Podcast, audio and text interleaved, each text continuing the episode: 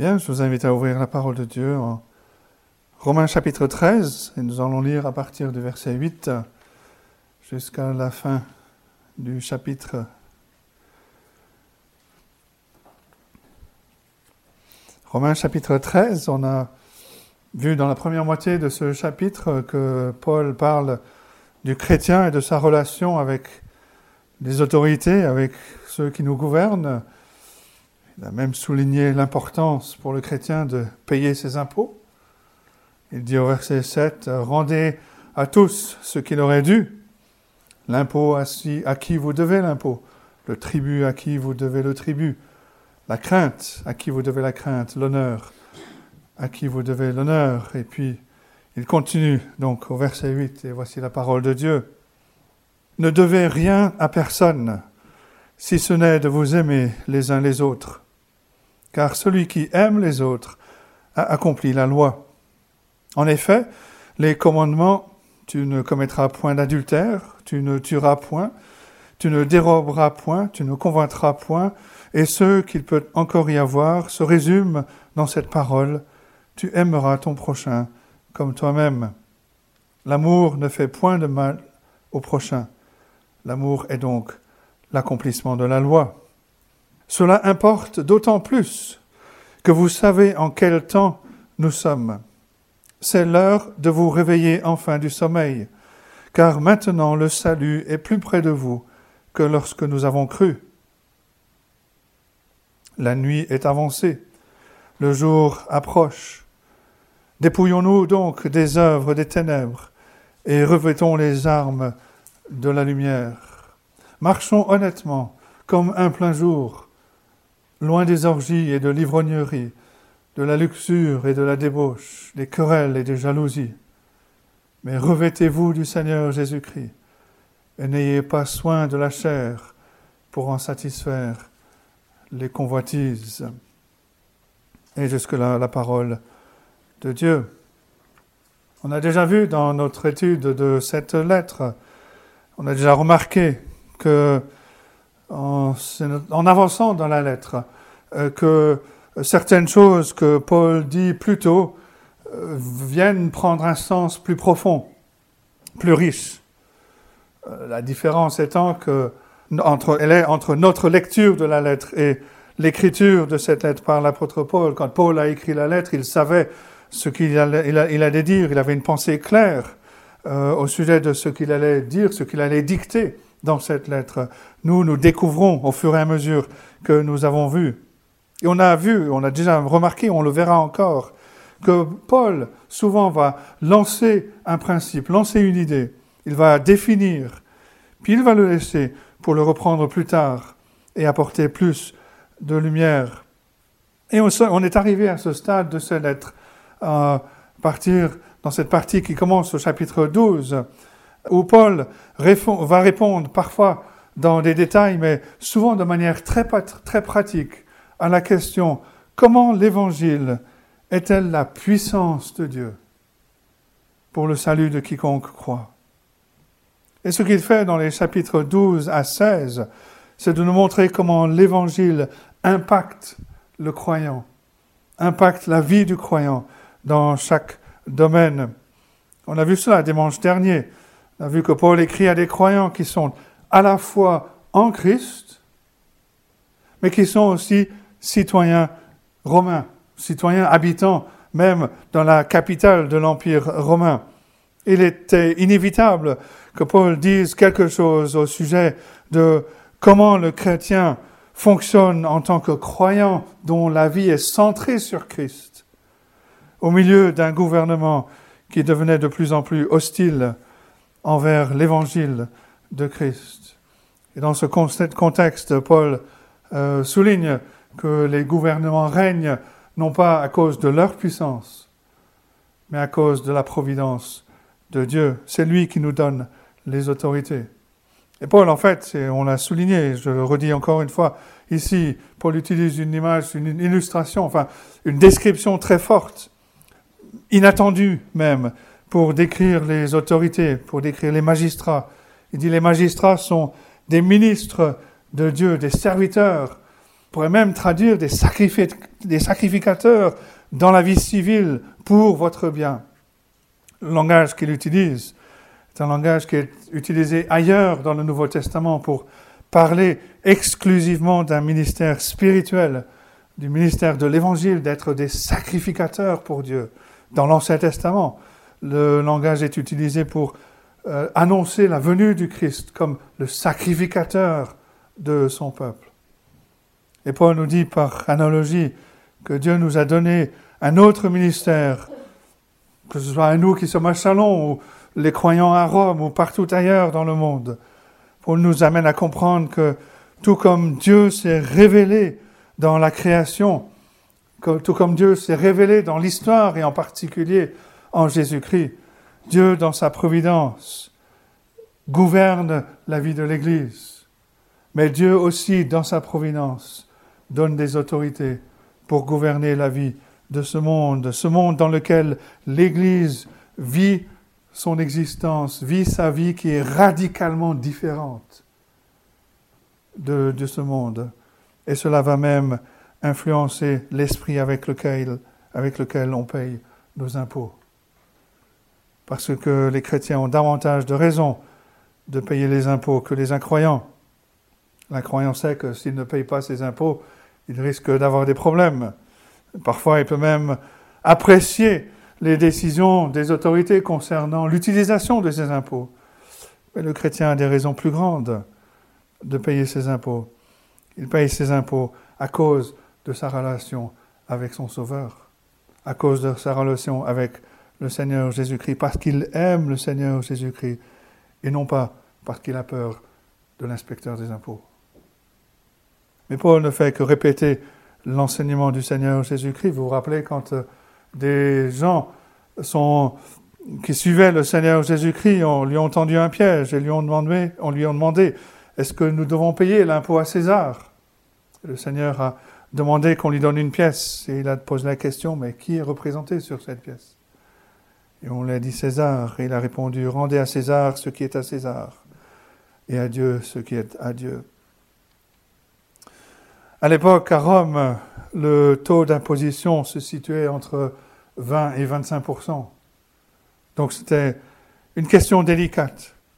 Mais Paul et les autres apôtres sont préoccupés. Euh, ils veulent que nous vivions en paix avec les autres hommes, avec tous, pour que l'évangile progresse, que nous ne soyons pas des freins à l'évangile en étant des citoyens rebelles.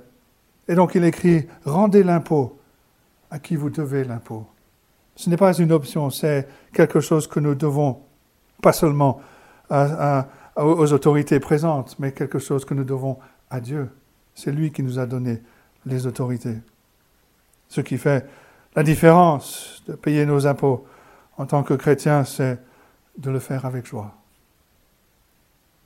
C'est avant tout une dette que l'on doit à Dieu. Et nous voulons payer cette dette. Nous voulons lui payer cette dette. C'est ce qui peut surprendre l'inspecteur des impôts, de payer les impôts avec joie. Et Paul est en train de nous dire ici, il n'y a aucune, aucun type de situation, même le paiement des impôts, il n'y a aucune situation, aucune circonstance où l'Évangile n'agit pas de façon à transformer même les détails de nos vies. Et plus l'Évangile transforme les détails de nos vies, mieux c'est. Parce qu'on montre que dans la vie chrétienne, c'est notre Seigneur, c'est notre Sauveur, Jésus-Christ, qui est dans les détails. Et alors que Paul continue dans sa lettre, il souligne trois choses dans les versets que nous voulons considérer ce matin. La première, et vous voyez le lien avec ce qu'il vient de dire, c'est l'idée de payer ses dettes. Il y a des dettes à payer. Ensuite, et c'est très intéressant, parce que le paiement des dettes est un commandement, Paul parle de la relation entre la loi et l'amour. Et troisièmement, Paul nous donne des motivations pour une vie transformée, une vie centrée sur l'Évangile. Premièrement, donc, les dettes à payer. Paul écrit, verset 8, Ne devez rien à personne. Payez vos dettes. Paul ne parle pas ici d'une interdiction d'emprunter quelque chose, parce que ce serait contraire à la parole de Dieu. Mais il parle ici de s'acquitter de ses dettes. Parce qu'il y a des personnes qui sont toujours prêtes à emprunter, mais qui ne traînent des pieds quand il s'agit de rembourser, quand il s'agit de rendre ou de rembourser ce qu'ils ont emprunté. Il ne faut pas être comme le psalmiste dit dans le psaume 37, verset 21, le méchant emprunte et il ne rend pas. Quand le croyant emprunte, il fait tout pour euh, rembourser au plus vite. Il ne va pas traîner des pieds pour rendre ce qu'il a emprunté, ce qui, lui a été prêté. Il va payer ses crédits pour sa maison euh, sans traîner de ses, pieds, ou ses crédits pour la voiture ou autre chose. Il va prendre la question au sérieux et être sérieux dans le remboursement de cette dette. Mais ceci dit, on a quand même ici une belle exhortation à la simplicité de la vie en Christ, d'apprendre à se contenter des choses euh, qui comptent réellement et que Dieu nous donne quand il pourvoit à nos besoins. Aujourd'hui, nous vivons dans un monde qui nous dit que nous devons avoir tout et tout de suite. Et le monde nous encourage à convoiter ce que nous n'avons pas, à ne pas attendre, à nous lancer dans des crédits qu'il devient de plus en plus difficile de rembourser. Mais l'Évangile transforme des vies dans cette société de dette, cette société d'endettement. L'Évangile nous, encourage à, et nous enseigne à renoncer à la convoitise de ce monde. Nous apprend à ne pas désirer ce dont nous n'avons pas besoin et ce dont Dieu ne nous pourvoit pas. Nous avons besoin de cette simplicité de vie en Christ, d'apprendre le contentement, d'apprendre de compter sur Dieu qui pourvoit à tous nos besoins. Mais Paul rajoute une deuxième chose, et c'est le deuxième point, l'harmonie entre la loi et l'amour. Paul dit ne devez rien à personne, et il rajoute, et je vais paraphraser, il dit ne devez rien à personne, mais devez tout à tous les frères et sœurs en Christ. Ne devez rien à personne, si ce n'est de vous aimer les uns les autres, car celui qui aime les autres a accompli la loi. ce n'est pas un choix que nous avons. Nous sommes appelés à nous aimer les uns les autres. C'est un commandement que le Seigneur Jésus-Christ nous a donné. C'est une dette que nous avons envers les autres, envers les autres croyants. Et c'est une merveilleuse dette que nous ne pourrons jamais payer. En fait, c'est une dette que nous ne voulons que, qu'il ne soit jamais effacée. Ne devez rien à personne si ce n'est de vous aimer les uns les autres. Et il donne la raison, verset 8. Celui qui aime les autres a accompli la loi. Il donne une série de commandements qu'il résume.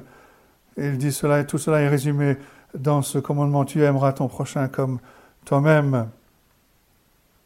Paul nous dit que l'amour est à la fois une dette que nous devons et un commandement auquel nous sommes appelés à obéir. C'est très contre-culture cela, surtout dans la culture aujourd'hui qui croit que l'amour ne peut pas être commandé. On nous dit que l'amour est spontané, que c'est ce qu'on ressent, c'est l'expression de nos émotions, mais dans les Écritures, l'amour, c'est ce à quoi on se donne. Et Paul nous dit, ce n'est pas seulement une dette que l'on se doit les uns aux autres, mais c'est quelque chose que Dieu nous commande de faire. L'amour, il dit, est l'accomplissement de la loi. Paul ne dit pas contentez-vous d'aimer et oubliez la loi. Non. Il dit tous ces commandements peuvent être ramenés à ce commandement. Ce sont différentes façons d'exprimer l'obéissance à ce commandement. Tu aimeras ton prochain à toi-même. C'est-à-dire que nous sommes appelés à nous mettre à la place de l'autre. S'imaginer être dans sa situation et se demander Qu'est-ce que je ressentirais si j'étais dans cette situation? Et de répondre aux besoins de mon prochain de la façon dont on répondrait à, mes besoins si j'étais dans la situation. Et c'est un commandement. Les Écritures, dans les Écritures, la loi et l'amour ne sont pas ennemis. Il y a une harmonie entre l'amour et la loi. Si on n'a que la loi, on se dirige vers le désastre, vers la ruine, parce qu'il est, impossible, d'obéir à la loi. Mais si on met l'amour au-dessus de la loi, alors on ne sait pas ce qu'il faut faire. En tant que croyant, en tant que chrétien, on ne va pas s'asseoir dans son canapé et se contenter d'avoir de belles pensées au sujet de l'amour. Paul parle toujours de l'amour en action. Et on a lu quelques-uns de ces passages récemment.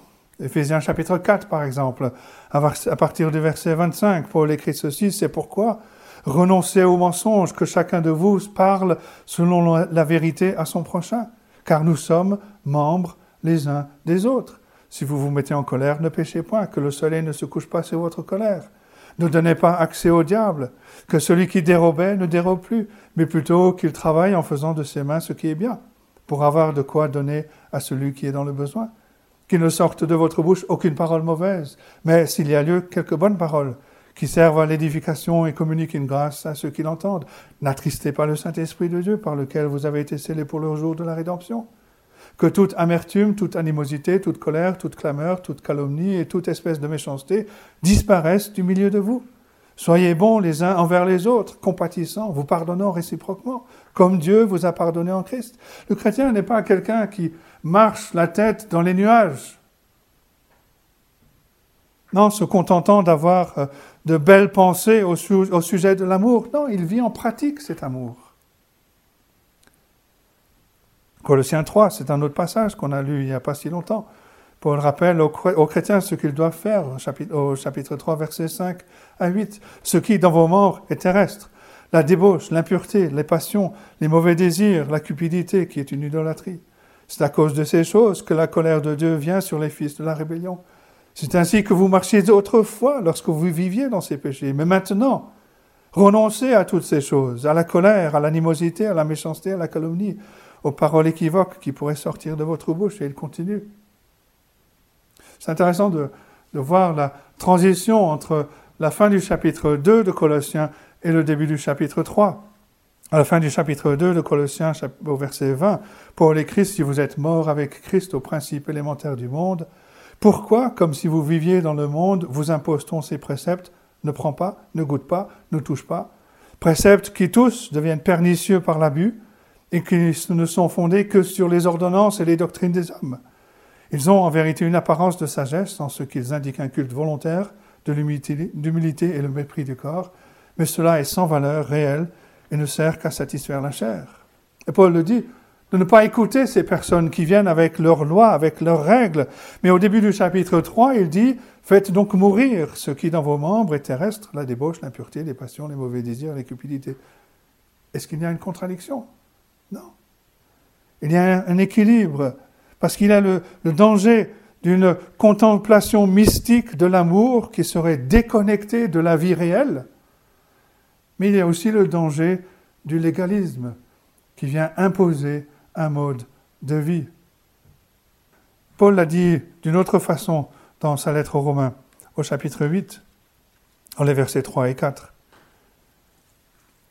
Vous vous rappelez de ce passage, Romains 8, verset 3, car chose impossible à la loi parce que la chair la rendait sans force. Dieu a condamné le péché dans la chair en envoyant à cause du péché son propre Fils dans une chair semblable à celle du péché, et cela afin que la justice de la loi soit accomplie en nous, qui marchons non selon la chair, mais selon l'esprit. La loi peut nous dire ce qu'il faut faire, mais la loi ne peut pas nous donner la force de le faire. A besoin de saisir cela, parce que chacun de nous est par nature légaliste. La loi n'a aucune force pour nous faire faire ce qu'elle commande, parce que la chair notre chair la rend sans force. Mais ce que la loi ne pouvait pas faire, Dieu l'a fait en envoyant son propre Fils, afin que la justice de la loi soit accomplie en nous qui marchons non selon la chair, mais selon l'Esprit. Ceux qui ont été transformés par Dieu, ceux qui sont habités par l'Esprit de Dieu. C'est pour ça que dans l'Ancien Testament, le psalmiste, par exemple, particulier dans le psaume 119, peut se réjouir au sujet de la loi, parce qu'il voit que le chemin vers l'accomplissement de la loi, c'est de recevoir la grâce, l'amour du Seigneur de la loi.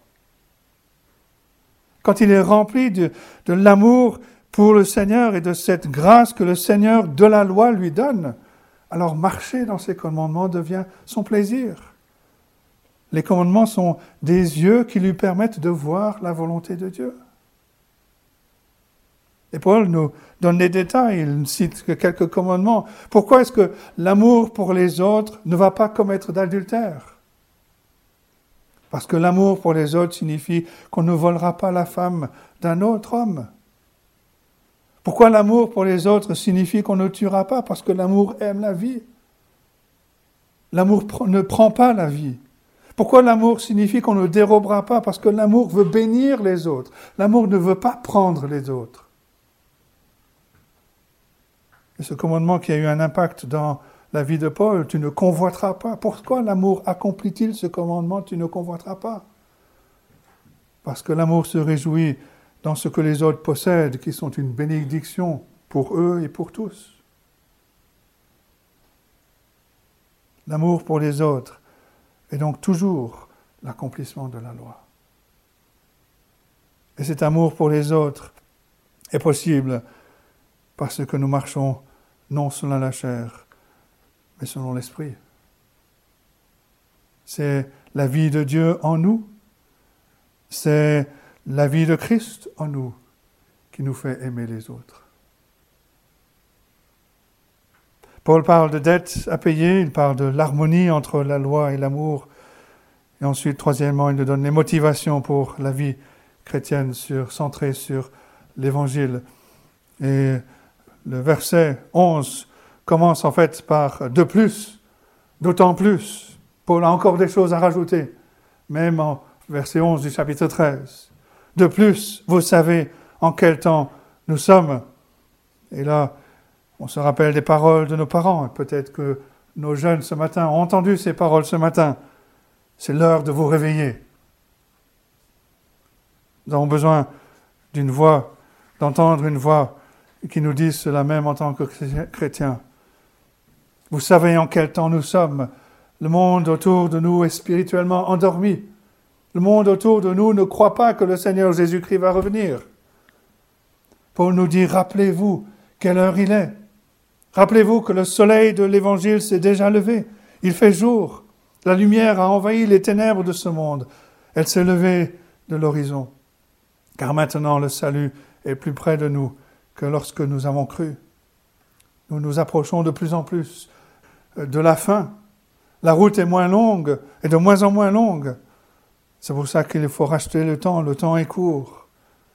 Paul nous dit de vivre comme quelqu'un qui voit que le temps est de plus en plus court, plus court qu'on ne l'imagine. La lumière du jour est là. Il faut se lever. Il précise, dépouillons-nous des œuvres des ténèbres, revêtons les armes de la lumière. Vous avez vu l'heure? Enlevez vos pyjamas et habillez-vous. Mais faites attention aux habits que vous allez mettre. Revêtez les armes de la lumière parce que nous sommes en guerre. Le Seigneur Jésus-Christ qui bâtit son Église, bâtit son Église qui est sur un terrain occupé par l'ennemi. Et comme Paul développe cela en Éphésiens chapitre 6, nous avons besoin de nous habiller, de nous revêtir de toute l'armure de Dieu. Dépouillons-nous des œuvres des ténèbres, revêtons les armes de la lumière, marchons honnêtement comme un plein jour, pas comme ceux qui sont enivrés, qui ne peuvent marcher correctement, qui se donnent à l'immoralité, à la débauche. Vous avez sans doute remarqué que les personnes enivrées sont très querelleuses, belliqueuses. C'est même stupéfiant, affligeant d'entendre des gens, des voisins ou des collègues de travail euh, qui vont faire la fête. Et permettez-moi l'expression, mais ils vont faire la fête en se bourrant la gueule. Ils ne voient pas, ces personnes ne voient pas ce qu'elles disent. Le chrétien, nous dit Paul, est quelqu'un qui voit, qui vit comme quelqu'un qui voit clairement le jour. Parce que Christ est ressuscité, a amené un nouveau jour dans nos vies. Et Paul résume cela avec ce texte qui est le verset par lequel Augustin d'Hippone, connu comme Saint Augustin, a été converti. Pour ceux qui ne le savent pas, Augustin a vécu de 354 à 430 en Afrique du Nord, l'actuelle Algérie, philosophe et théologien. Il est tombé sur ce verset N'ayez pas soin de la chair pour en satisfaire les convoitises. Mais quelle est la solution? La solution n'est pas plus de loi. La solution, nous dit Paul, revêtez-vous du Seigneur Jésus-Christ. Et n'ayez pas soin de la chair pour en satisfaire les convoitises. Augustin bataillait contre le péché. Il pensait pour qu'il pouvait s'engager dans une amélioration morale. Mais il regardait dans la mauvaise direction. Et cela arrive souvent quand euh, le Seigneur commence à œuvrer dans une vie. L'évangile vient, la personne euh, dit, je suis déterminé à, à faire mieux. Je vais essayer de vivre avec plus de force. Je vais me débarrasser de certaines choses euh, de ma vie, mais cette personne regarde dans la mauvaise direction. Et Paul nous dit non. Revêtez-vous du Seigneur Jésus-Christ. Quand nos vies est remplie du Seigneur Jésus-Christ, quand le Seigneur Jésus-Christ vient habiter en nous, alors la, la chair commence à être étouffée par la sainte présence du Seigneur Jésus-Christ venu habiter en tant que Maître et Seigneur. Revêtez-vous du Seigneur Jésus-Christ. Je ne sais pas si vous connaissez l'histoire de la conversion d'Augustin, mais Augustin était assis dans le jardin d'un ami et il entendait des enfants jouer euh, de l'autre côté euh, du mur. Et un des enfants criait Tolé légué, tolé légué, c'est-à-dire prends et lis. il y avait à côté de lui un exemplaire du Nouveau Testament. Augustin a fait ce que l'enfant criait, il a pris le Nouveau Testament, il l'a ouvert, il l'a lu, il est tombé donc sur ce passage. Il a lu ce verset, Revêtez-vous du Seigneur Jésus-Christ. N'ayez pas soin de la chair pour en satisfaire les convoitises. Nous pouvons entendre, nous, l'Évangile être prêché un nombre de fois et penser que Dieu nous dit, tu dois mieux faire tu dois mieux faire, alors que Dieu nous dit, en premier lieu, revêtez-vous de Christ, revêtez-vous du Seigneur Jésus-Christ. Ensuite, croissez dans la grâce. L'habit indispensable, c'est le Seigneur Jésus-Christ. J'espère que vous ne voyez pas les choses dans l'autre sens. Parce que personne ne peut revêtir le Seigneur Jésus-Christ en essayant de faire mieux. C'est tel que nous sommes que nous venons à Christ. C'est tel que nous sommes que nous venons à Christ dans la repentance et la foi. Et c'est lui qui va nous transformer. C'est lui qui va nous faire grandir de grâce en grâce. Lorsque nous revêtons Christ, lorsque nous mettons notre confiance en lui, lorsque nous découvrons sa présence dans nos vies, alors non seulement la vie, mais nous serons transformés à son image et seront en route vers la gloire. Cet évangile agit réellement. Il transforme des vies et il agit dans toutes les situations, partout dans le monde. Alors laissons cet évangile agir ici dans nos vies. Que Dieu bénisse sa parole à nos cœurs ce matin. Amen.